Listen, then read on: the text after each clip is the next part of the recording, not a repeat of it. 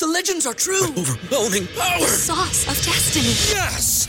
The most legendary sauce has arrived as McDonald's transforms into the anime world of WcDonald's. The greatest flavors unite in all new savory chili McDonald's sauce to make your 10-piece Wick Nuggets, fries, and Sprite ultra powerful. Unlock manga comics with every meal and sit down for a new anime short every week only at WcDonald's. Ba-da-ba-ba-ba, go! At participating McDonald's for a limited time while supplies last. Women to Watch is an intimate look into the lives of prominent and influential women leaders from around the world and the challenges they faced on their journey. It's the real story behind her title. Join us every week to hear more stories about women from around the world and in your own communities at womentowatch.net.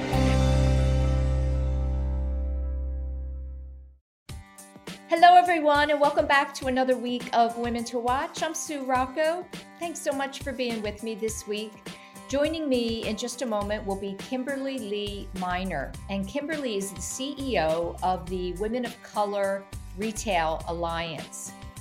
Um, as always, a quick reminder to stay with us during the breaks where you'll hear from our watch team of corporate partners. And we'd love for you to follow us on YouTube at W2W Media. Um, that's W, the number two, W Media, where you can watch the show. And now I'm very excited and honored to welcome to the show Kimberly Lee Minor. Welcome to the show.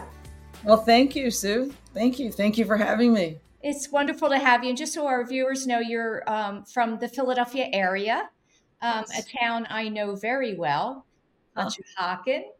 Yes. Yeah. Tell, yes. I wanted to start, uh, if you could just talk a little bit about the neighborhood and the community you grew up in. Describe that for our listeners. Sure. I mean, you know, Conshohocken is a steel town. It's a, you know, a working class suburb. Well, it was when I grew up. It's changed quite a bit. Right. So people watching this, they're like, what? Yes. Um, but when I was growing up, it was a blue collar neighborhood. And um, it had always been uh, pretty diverse. You know, I, I, I looked at my mom's high school graduation, um, her yearbook, and she graduated in 1954 from Conshohocken High School. Okay. Um, she grew up there, and um, it was it was really diverse, and and you know people lived together mostly on Elm and Hector Street, and that's where most of the uh, black residents were concentrated, and they most of them worked for Alan Wood Steel, and um, my mom always wanted to move into the avenues, right? She said, I want to stay here. My family's here, but when I get married, I want to move into the avenues. And so we were uh, the first Black family to move onto Spring Mill Avenue. Oh. Now, Oh, it's not street. So off a street. Yeah, off the street. So from Elm and Hector streets. Yes, where all the restaurants are. Yes, yes, but there were none then. Right. Um, yeah. And so um, you know, it was it was a it was a small town. Like everyone knew everyone. Like, there's there no one you didn't know. The school was at the top of the hill. There, there were several churches, but everyone um, knew everyone, and so you grew up kind of like this big extended family. And uh, most of my family lived somewhere in Conshohocken. So doors are not locked. People are coming in. There's always food for people. It was just very neighborly. Um, but it was,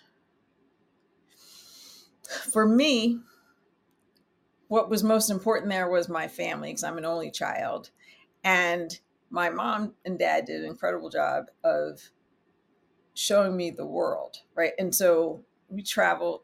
Um, I read a lot. Like I love to this day, I love books. Um, and I know there's Kindle and all these other things, but I love books. And so my life was really about books. It was about traveling. It was about all the classes I took, you know, um, dance, art, music.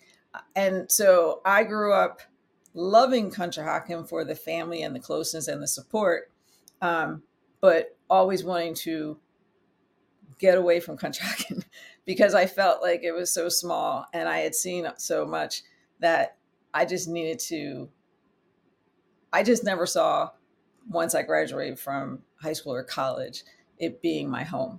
Yeah. Um, You wanted and, to get out and explore other parts of the absolutely. world. Absolutely. Yeah. It's, a, it's still a place of warmth because I have incredible memories, but I I've moved on. Um, yeah. But it was a good place to live. You know, I, I feel like I, it was safe and um, it was neighborly. Right. Tell me, I know that, you know, your mom and dad had very high expectations for you and wanting you to, um, you know, to get out and explore and, and learn and be educated, which, you know, it's interesting to me looking at you're extremely um, educated and obviously interested in learning, having gone to four four schools, four universities to date. Perhaps you're going to get another certificate. Um, maybe. Yeah. So, did it? Was there ever a pressure on you as a young girl um, because of those high expectations, or did you embrace that and feel, understand it, and and really? That's that's a great question. Um, that's a really good question, and and I didn't know any different too. So I, I, I guess I embraced it, and it's really become a part of who I am to have those expectations on myself. And it, and I never really thought about the expectations until I had children. Mm. And um, you know, I'm raised I've raised my children the way I was raised where love is unconditional and I have expectations because I think you're special. And so, because I think you're special, I think you can do incredible things. And I remember having that conversation with my oldest son um, who's now a 21 year old college senior. And as the words were coming out of my mouth, right, I was like, oh my God, I am my parents. And he was saying to me, I appreciate that you have expectations, but perhaps you need to um, have those expectations, but also meet me halfway. Right. Mm-hmm. And I hadn't thought about that because yeah. I never had that conversation in in my house. I just, you know, one of my mom's lines that she would say to me, like if I got, and I don't want this to sound like she was like, you know, mommy dearest, but sometimes, like if I if if if I got a B or a C, right, which didn't happen very frequently, but she would say, hmm, okay. Well, anyone could do that, so I don't think it was your best. Mm. Anyone could do that right and so that's in my head yeah. i don't want to be anyone i have to be better um, but it wasn't until i had that conversation with my son that i realized that the expectations that i have for myself were formed as a result of the expectations my parents had but i mm-hmm. didn't even think about those expectations as being something that was outside of myself i just thought that was part of it yes um, so that's great so, question yeah it's so interesting because i think there's a fine line you certainly don't you, you want to encourage your child, right, to to reach their full potential um, without placing your uh, who they should be. You know, that's right. What they should do. I think it's you know it's a difficult fine line for parents. Um, it, it is yeah. because in addition to like for people like me who think you should be able to try everything, like the the world is big, and my expectation is that you're going to want to learn about the world, and so you're going to do your best. You're going to question. Curiosity to me, curiosity is one of the most important parts of being alive to me. And to be a leader and to, um, I think, really be of the world, you should constantly, like, you should be a lifelong learner, right? And that's something I have given to my children. Um, and they've seen it. It's not like I'm telling them what to do they've seen it. This is how mom lives her life. Mm, yes. But the flip side of that can often be the fears that we have as adults. We bring those fears also, and and then we we limit what our children can do because we're we're leading them or we're raising them with the fears that we have, mm. and that's something that I think um, you know we don't talk about enough. But it, it's you know if you saw my my TEDx, I, I I tell people I have this irrational lack of fear right? Because of all the things that have happened in my life and I still wake up. And so, you know, you bring that to the table as well. And, and it's, it's, I think, and I also think uh, young people watch us they might not always listen to us, but they watch us. Mm. And that's even more important how you live. Yeah. And what, you know, what a fine example for your boys. You have boys watching their mother, you know, continue to be a lifelong learner um, and be successful. I'm sure, you know, sometimes you don't even need to say things to them. They're, as you said, they're watching. They're watching. They're watching. Um, tell me about the relationship you have with your grandmother. So this goes all the way back to when I was born. So when um, my mom was pregnant with me, my my dad was in Japan because he was still in the service. Um, they got married, and then he he was in service and he had to go back.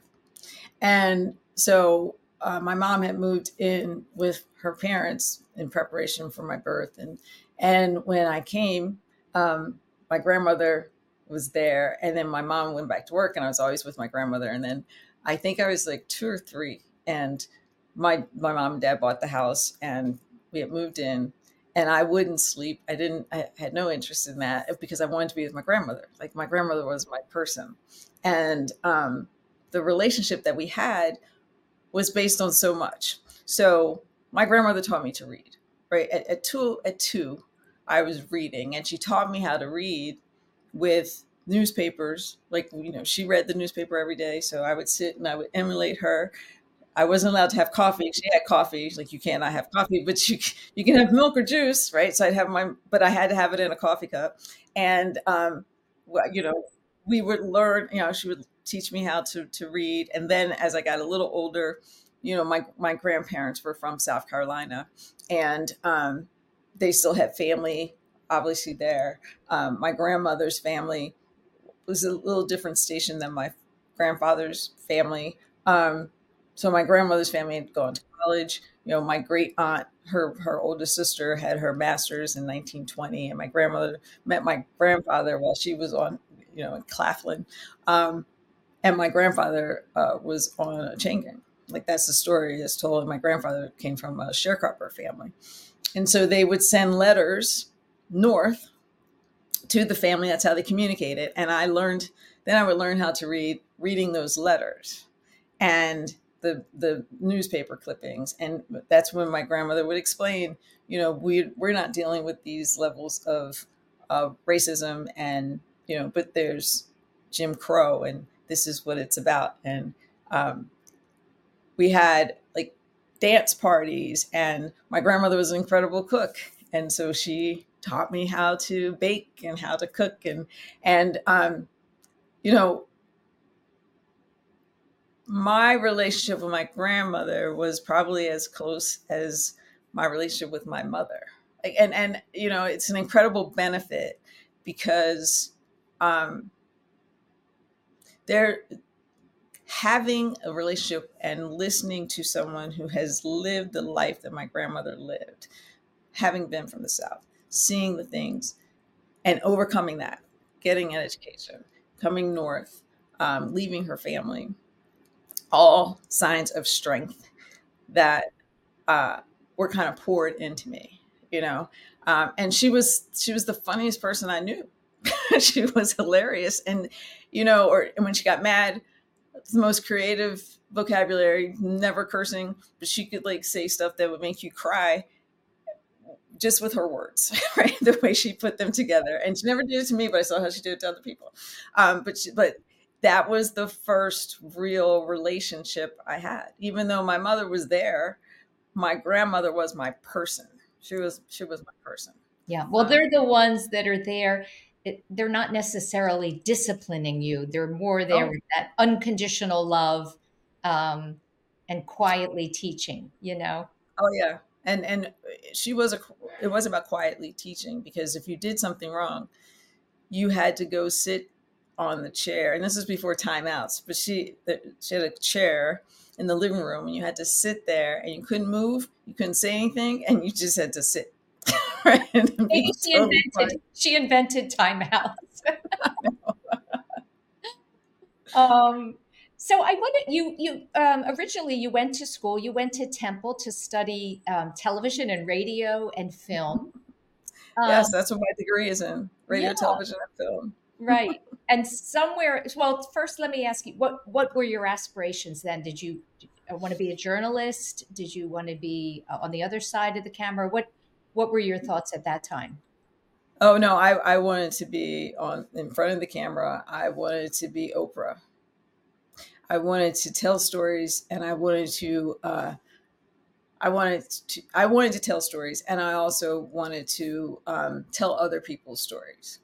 I um, I, I love storytelling, and and I love meeting new people and having learning about them, and that's what I wanted to do. Mm-hmm. Um, it was all about storytelling. Yeah, but and I wanted to be on the.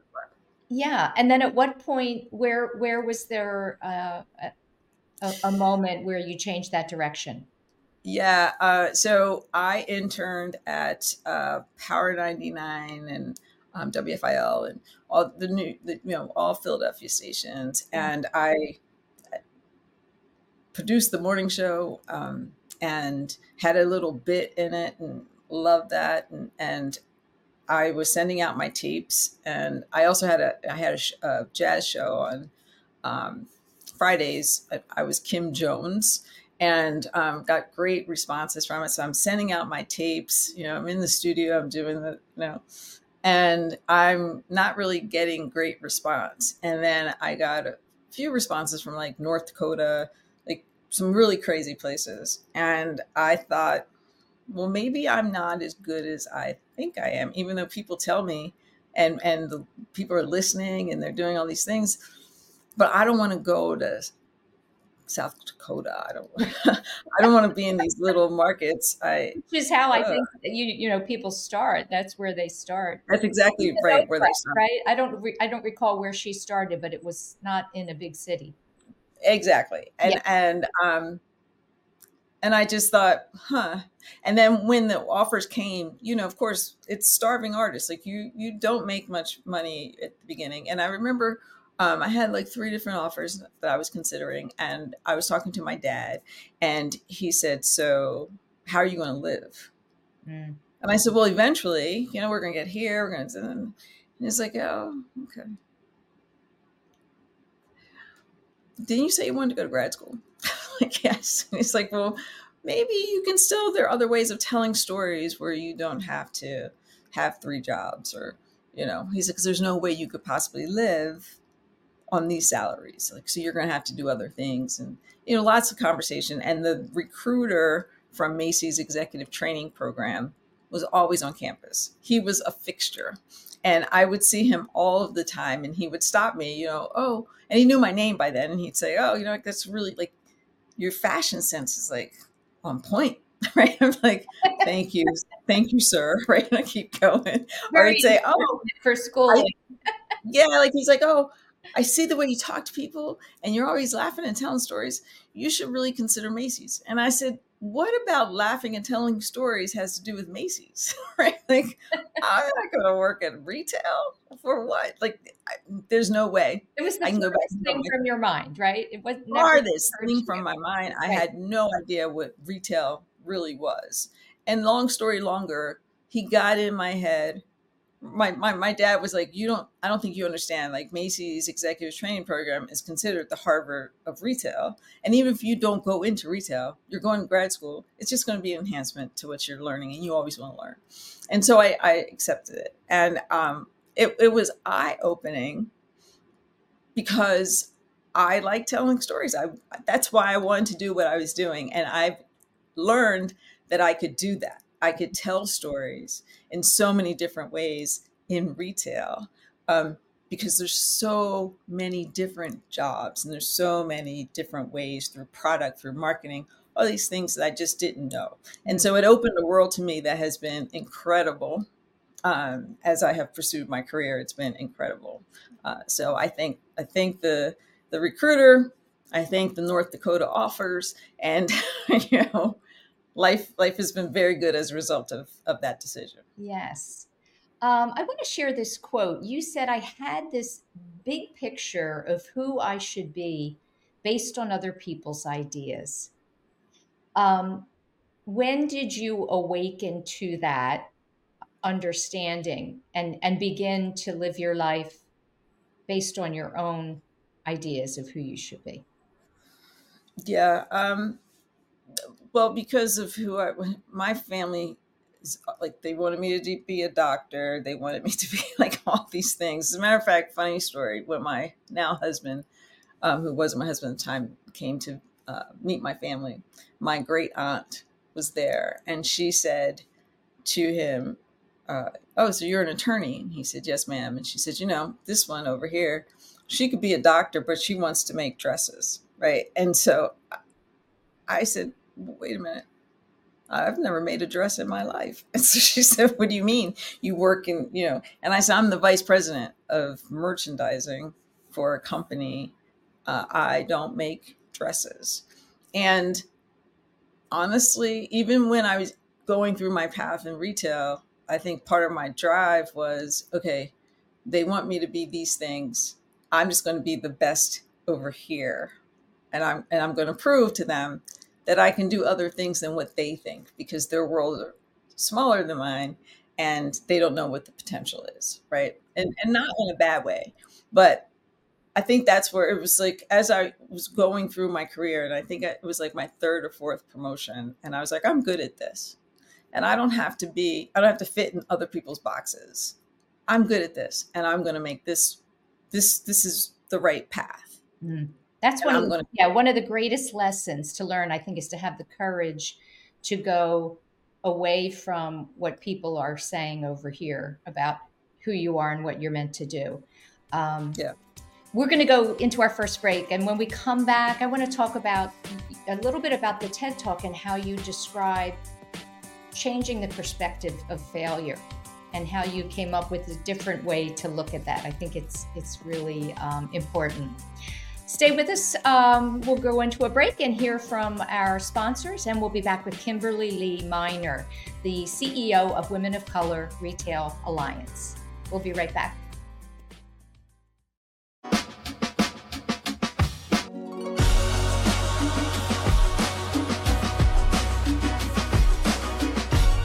People are super nice and well, it's like very walkable. I already have like 15,000 steps today. I think the Schuylkill is pretty nice. Like obviously Rittenhouse Park yeah. is really nice.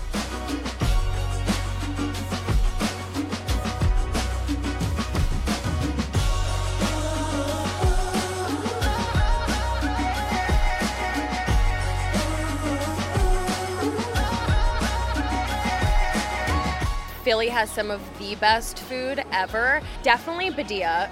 How could you not? I went to a Lotta recently. Fantastic. Philadelphia has always been a great scene for food. We've always had great Italian food. There's great Mexican food. If you go to West Philly, there's a ton of like Indian and Ethiopian. There's all kinds.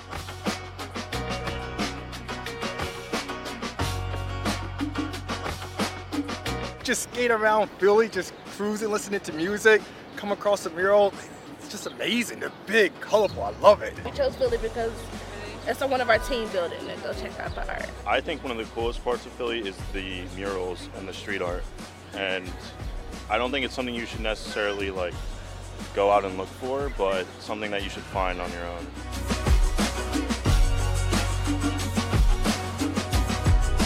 You're getting on the damn train, everybody's got their jersey on on Sundays and whatnot. Like, I love it. The Phillies were in the World Series, the soccer team was in their championship, and the Eagles, you know what I'm saying, could have won a Super Bowl.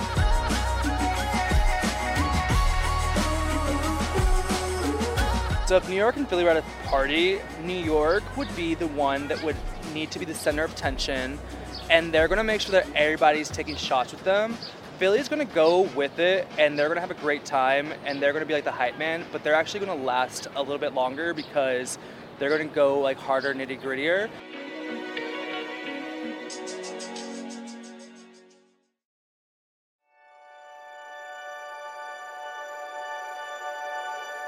We are CHOP, and we can't wait to show you around. We're the nation's first children's hospital. Now, a care network with more than 50 locations that continues to expand. Three state of the art research buildings with 1.5 million square feet of space. We have grown from 12 beds 165 years ago to nearly 600 beds and one of the best children's hospitals in the world. We have a level one trauma center, 11 floors of patient units, more than 20 operating rooms, first of its kind delivery unit for babies with birth defects, a separate cardiac operative and catheterization suite, and places to learn, like our internationally recognized simulation center. We have trained generations of leaders in the field of pediatrics.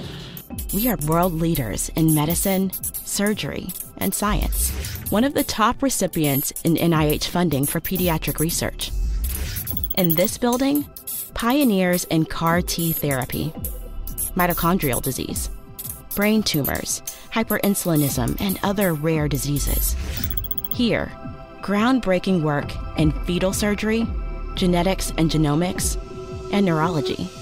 In our newest building, leaders in social determinants of health, clinical informatics and epidemiology, autism, trauma and injury prevention. Our patients come from every state and 115 countries.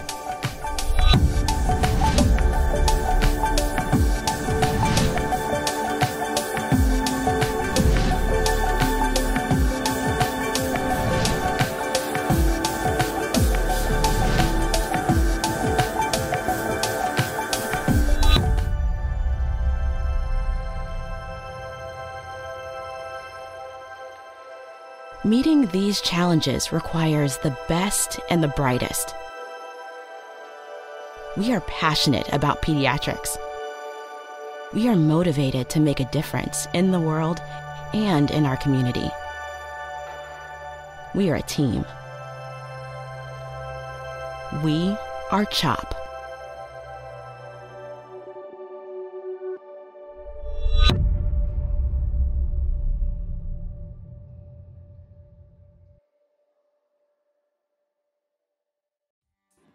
Welcome back to the show. I'm speaking with Kimberly Lee Minor today, and Kimberly is the CEO of the Women of Color Alliance.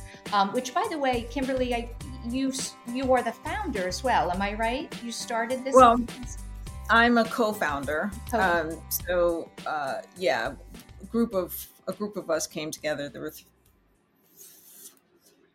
four of us who came together. Um, it was an idea that I had came like in 2008 and um I was it was 2019 2018 2019 we were at a At Parker, our purpose is simple. We want to make the world a better place by working more efficiently, by using more sustainable practices, by developing better technologies. We keep moving forward.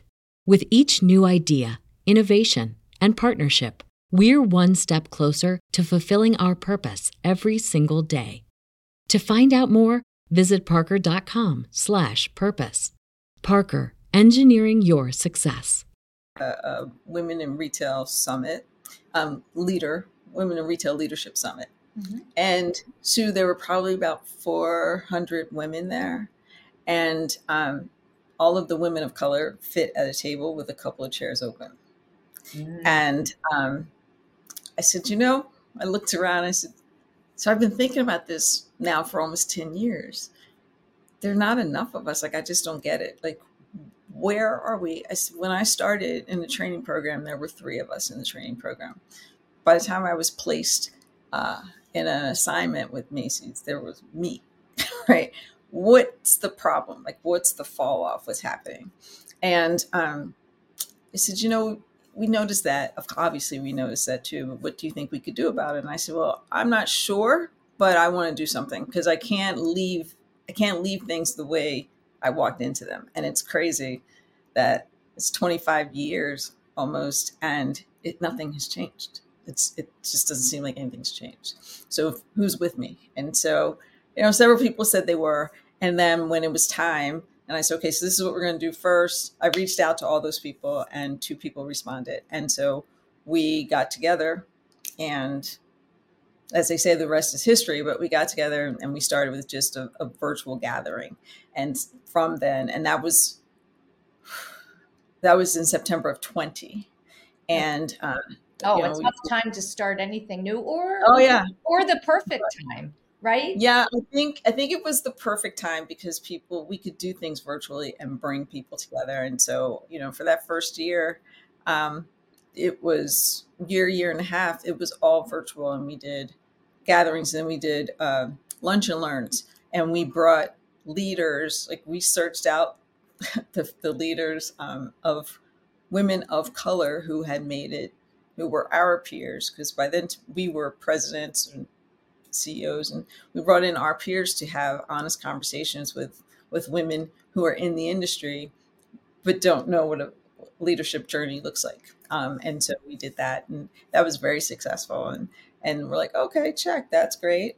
What's what's next? And we we kind of were building the house as we were making the bricks, and we're continuing to do that. But you know, we went from doing like one in person uh, event in 21 to last year we did 30 and so, um, yeah, and it, it, it's it's very focused. You know, we want to close the the leadership gap. Um, you know, it's it's it's it's too big to ignore.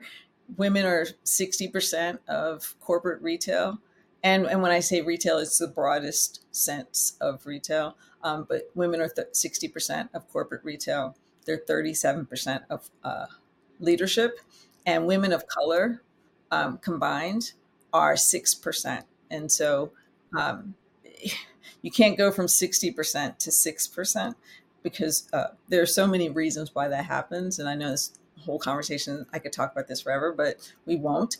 But that's where we focus on how do we close that gap because it's really all about it's all about all women and it's all about um, economic empowerment and you know having a, a value of life and how to if it, I Citi just uh, published a report that if we closed that gap 20 years ago, that we would have added 12 trillion dollars to the U.S. economy.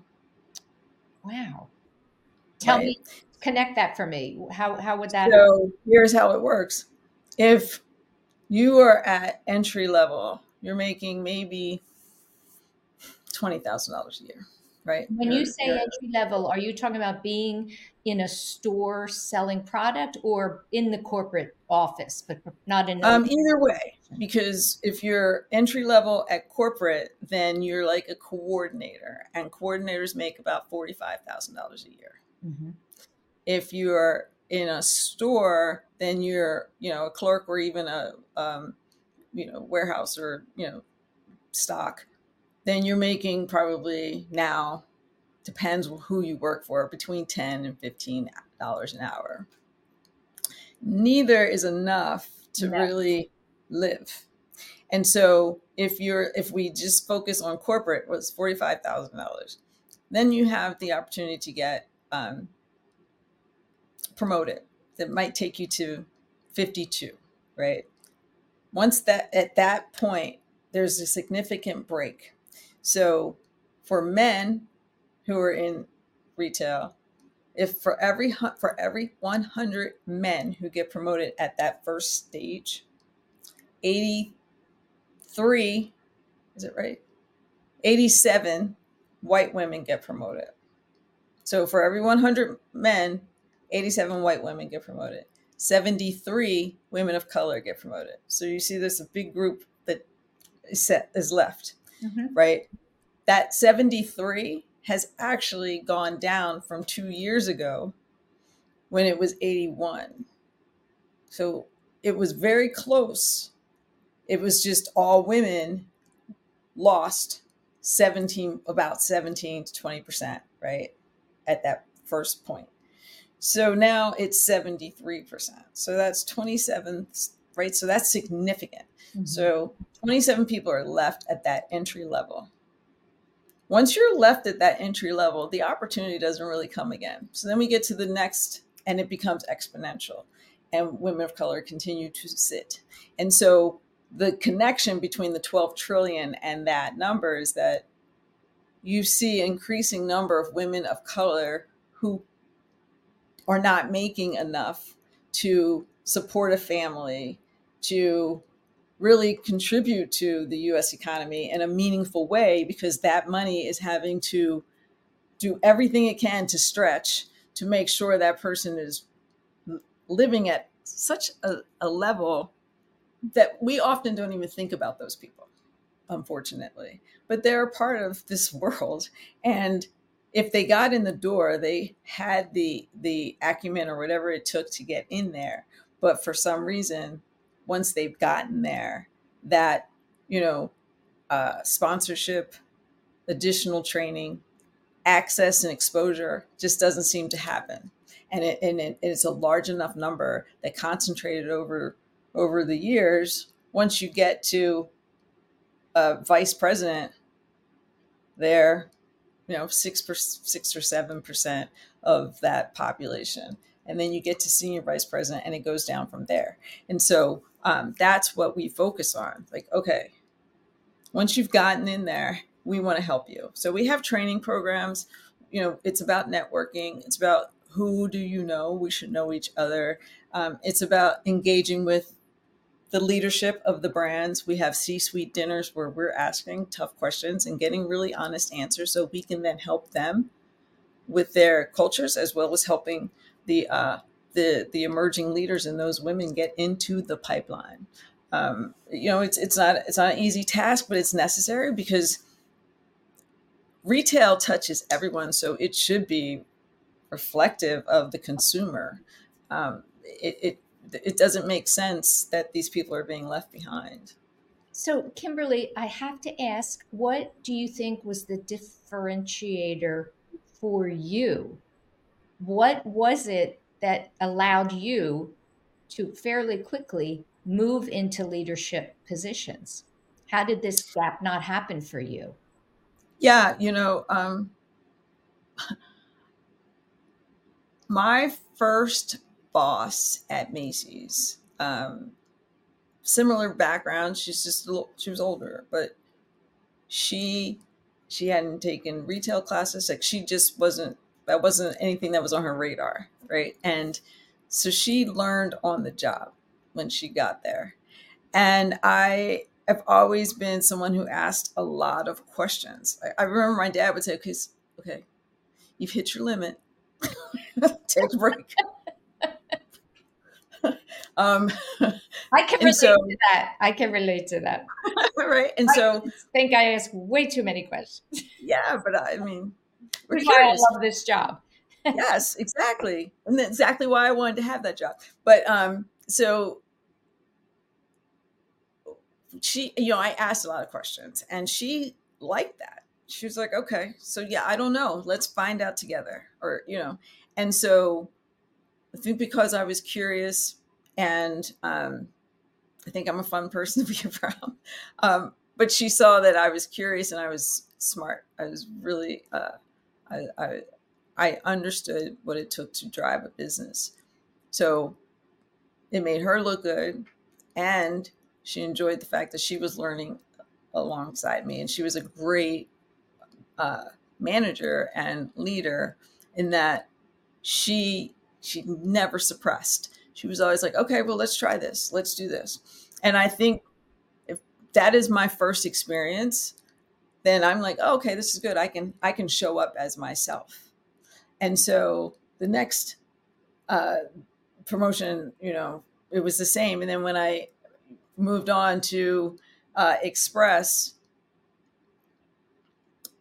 I I just again just had this like i don't know i just wanted to know more and i would try things and i learned how to do tests and and it was always about the work it was and and i think what happened was because it was about the work and i wasn't afraid to work hard and I, I didn't think about it. I just would do things and I would ask questions. And as a result, I, I got very good at what I was doing, and the results spoke for themselves. The importance of curiosity. Yeah. Show exactly. interest, right? So you're showing interest. Right. Right. And and and people appreciate that, right? Yeah. And and then I had enough successes that those successes could speak for me professionally. Mm-hmm. Um, but it it was I I also carried with me and and you know my mom and dad taught me this too like okay Kimberly in order for you to be in the rooms that you we know you want to be in you're going to have to be twice as good to to be on consider on par. And if you want to excel you're going to have to work three times as hard. And and that's true. Unfortunately that's a, that's they were absolutely true and i walked in knowing that and i was willing to do that. And i and it just become it became who i was. Like i was willing to work those crazy eight hour weeks and i was looking for the spaces the gaps you know what can i do? Why is that not working what, how can i fix that how can i where what businesses aren't we in that we need to be in and so those are the things that started to represent who I was in the professional space. And I think that's what propelled me forward. Um, and I was actually at a you know, pretty senior level very early and, mm-hmm. and then continued. Um, but I, you know, I'm not saying that everyone is not willing to do that, but not everyone is willing to do that or even knows that that's what it takes, unfortunately, for women of color to stand out. Right. And, and it's not right. It's absolutely not right. We should be able to excel just as our peers. We shouldn't have to do three or four jobs to their one to be seen. Unfortunately, the industry is still there. And um, that's the work that we need to do. That's the advocacy we need to do to change that because no one should have to work that hard to get the same recognition or just to get some recognition. Um, but uh, that's what I did and and and that's how um, you know. so you're having these conversations with members of the alliance. Um, how important is belief in oneself, belief in your own abilities, in addition to that curiosity?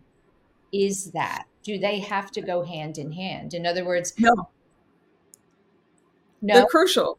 Yes. Oh, okay. Yeah. It's crucial. It's crucial because there's no way you can be in these high pressured environments and you see other people are leapfrogging and you're stuck and you not you have to have that feeling because it's very easy um, those emotions and, or you know that self-esteem mm-hmm. it could be like a house of cards depending on where you are and how you're treated and you have to have you just have to know i am enough i am enough right and even if even if you're taking on those extra projects, you still have to do them knowing I am enough.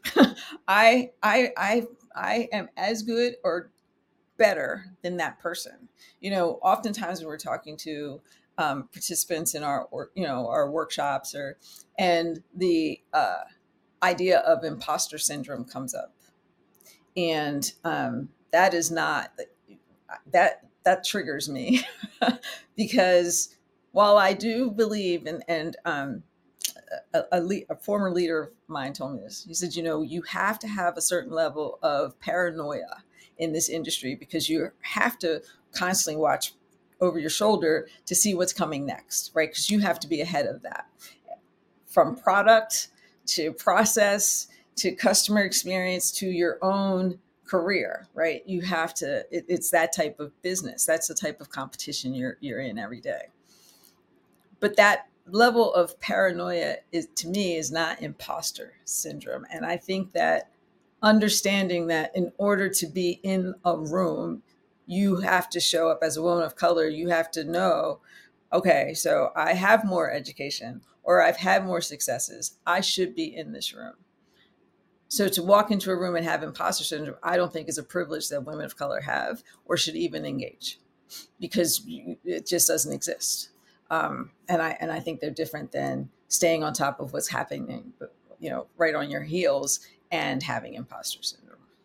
Do you still work today, Kimberly, at that level of um, what's the word intensity or just you know that uh, I'll say this: do you, do you work at that level of intensity, at, still with the idea in your mind of trying to prove yourself? prove to others? Or have you, you know, reached your life speaks for itself? Yeah, I no, I don't. I don't. Um, I thought I had kind of moved away from that until my uh, when I went to work for Bath and Body Works, and because um, I hadn't felt that in a while that I had to prove, you know, because Mm-hmm. um, I had to your point, like these are the things I've done. I don't think I have to prove anymore. Mhm. And when I got to Bath and Body Works, um, I felt like every day I had to prove, and it was I was like, oh, I oh, this is ridiculous. This I doesn't can't. feel Why do I have to still do this? Yeah. You know. Yeah. Um, but it was it was, and that's why I was there for just two years because I had incredible successes there. Right. I incredible successes that that changed the trajectory in a, quite a few businesses, and yet I still had to every day I would have to prove myself or prove my worth, and I it was exhausting Mhm. and um, it was actually one of the catalysts for when we were at that summit for retail leaders saying, hey, something has to be done because it doesn't make sense when you have a 25 year career and you have proven successes that you can talk to you can pick up the phone and have conversations with people I've worked with and they'll tell you yes that's what she did that I should have to work so hard to prove myself at this level Mhm. where I'm a senior vice president running a 3 billion dollar business and you know building a strategy organization and running merch ops because you know I can do that because over here, but then I'm here and every day I have to prove myself. That's ridiculous and, and unnecessary. So I I don't do that. and if I'm walking into a situation where it feels like I'm gonna have to, I'm not gonna stay there very long. Yeah, right. I think those old sometimes those old insecurities creep back in, but if you're if you recognize them and you're able to go, nope, um, nope, that's the best place to be. Um, my last question, excuse me, if if there's a woman watching, and um, she's somewhere in between that space of um, you know an entry level position, she has the curiosity, she wants to to be recognized i'll say what what would your advice be for her So, um, so here's the thing. Often, when we, when women walk in and they're they're curious, but they only know the people in their their immediate team, or um, and so they put their head down and they might ask those people questions, maybe, or um, they just do their job. And I say, use your curiosity to be known right? Take up space. And when I say take up space, I mean get out. When you're going to the cafeteria at work and you see someone, you a you should know who the people are, right? You should know who the leaders are in the company and and who the up and comings are, and you should know who they are, even if they don't know you. But LinkedIn makes it very easy. So as you're walking down a hall and you see someone that you're like, oh, that is, I know that that is the VP of blah blah blah. Take a minute. Hi how are you? Oh my goodness my name is my name is kimberly and i've been mean i've really wanted to meet you. You're doing some incredible stuff for the company in this way. I'd love to like can we grab a coffee? Because i'd love to know why and how right? What's your why and how are you doing it? And and let people know who you are even if you're emerging right? You've been there not a long time. Those are the people once you make connections with those people and every time you see them you say hello and maybe you know a little something that you could share with them or maybe you read a book and you're like oh you know we were talking about this. The last time i saw you i read this book. Great. It sounds like maybe it sounds cringy to younger people now but that is what i did at express and that is what worked because there wasn't one person in any department that did not know who kimberly lee was and as those people got to know who I was, they get they got to know what I was doing. And then those are the people because you want sponsors, you want people to know about you so that when they're in a room and they hear of an opportunity, your name is spoken. You don't have to ask for that interview people are talking about you and will let you know hey here's an opportunity i know you've been doing this and i think you'd be really good for that when i was at express i had eight promotions Not one did I ask for, nor did I interview for it, but people knew me and they knew what I was doing. And so when opportunities came, my name was put out there. And and that doesn't happen a lot for for women of color. It, it just doesn't. It happens for other people. It happens every day for for men, especially white men, and it happens a little more for for uh, women, white women, women of color. Put your head down. You keep. You start working. You don't put yourself out there. You don't want people to know who you are. That is the opposite of what you should do. You want people to know who you are. And that doesn't mean that you have to have you know these big conversations about your personal life but you want people to know who you are and you want to be able to drop nuggets so they can know what you're doing, right? What is your why? Um, and that's what happens. Too often, young women ask for mentors. And I have, I say, let that go. Like, don't stop asking for mentors. You can have a mentor, but a mentor is just an advisor. It's not going to get you to the next step. Inside your your build, building, inside your brand that you work for, you need sponsors and that's how you start to develop relationships so people will sponsor you. Right. It's it's really important. It's it, i always say to my kids every exchange you have with another human being leads to something else. So yes. keep having those exchanges.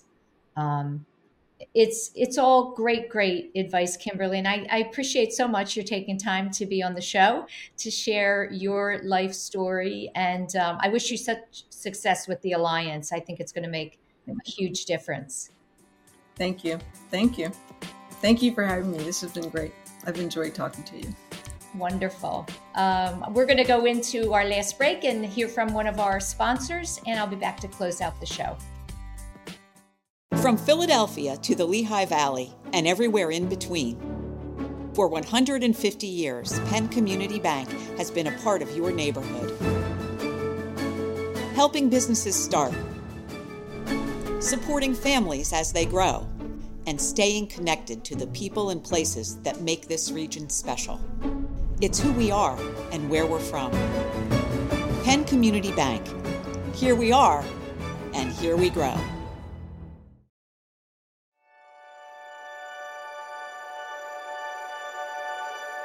We are CHOP, and we can't wait to show you around.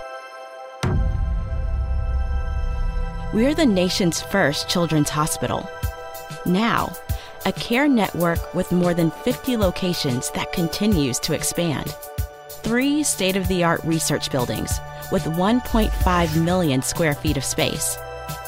We have grown from 12 beds 165 years ago to nearly 600 beds and one of the best children's hospitals in the world. We have a level 1 trauma center, 11 floors of patient units, more than 20 operating rooms, first of its kind delivery unit for babies with birth defects, a separate cardiac operative and catheterization suite, and places to learn, like our internationally recognized simulation center we have trained generations of leaders in the field of pediatrics. We are world leaders in medicine, surgery, and science. One of the top recipients in NIH funding for pediatric research. In this building, pioneers in CAR T therapy, mitochondrial disease, brain tumors, hyperinsulinism, and other rare diseases. Here, groundbreaking work in fetal surgery genetics and genomics, and neurology. In our newest building, leaders in social determinants of health, clinical informatics and epidemiology, autism, trauma and injury prevention. Our patients come from every state and 115 countries.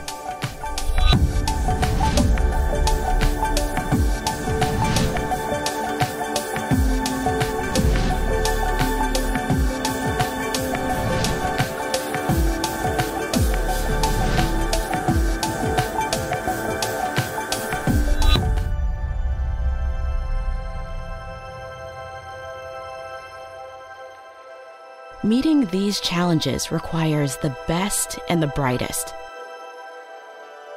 We are passionate about pediatrics. we are motivated to make a difference in the world and in our community. We are a team. We are CHOP.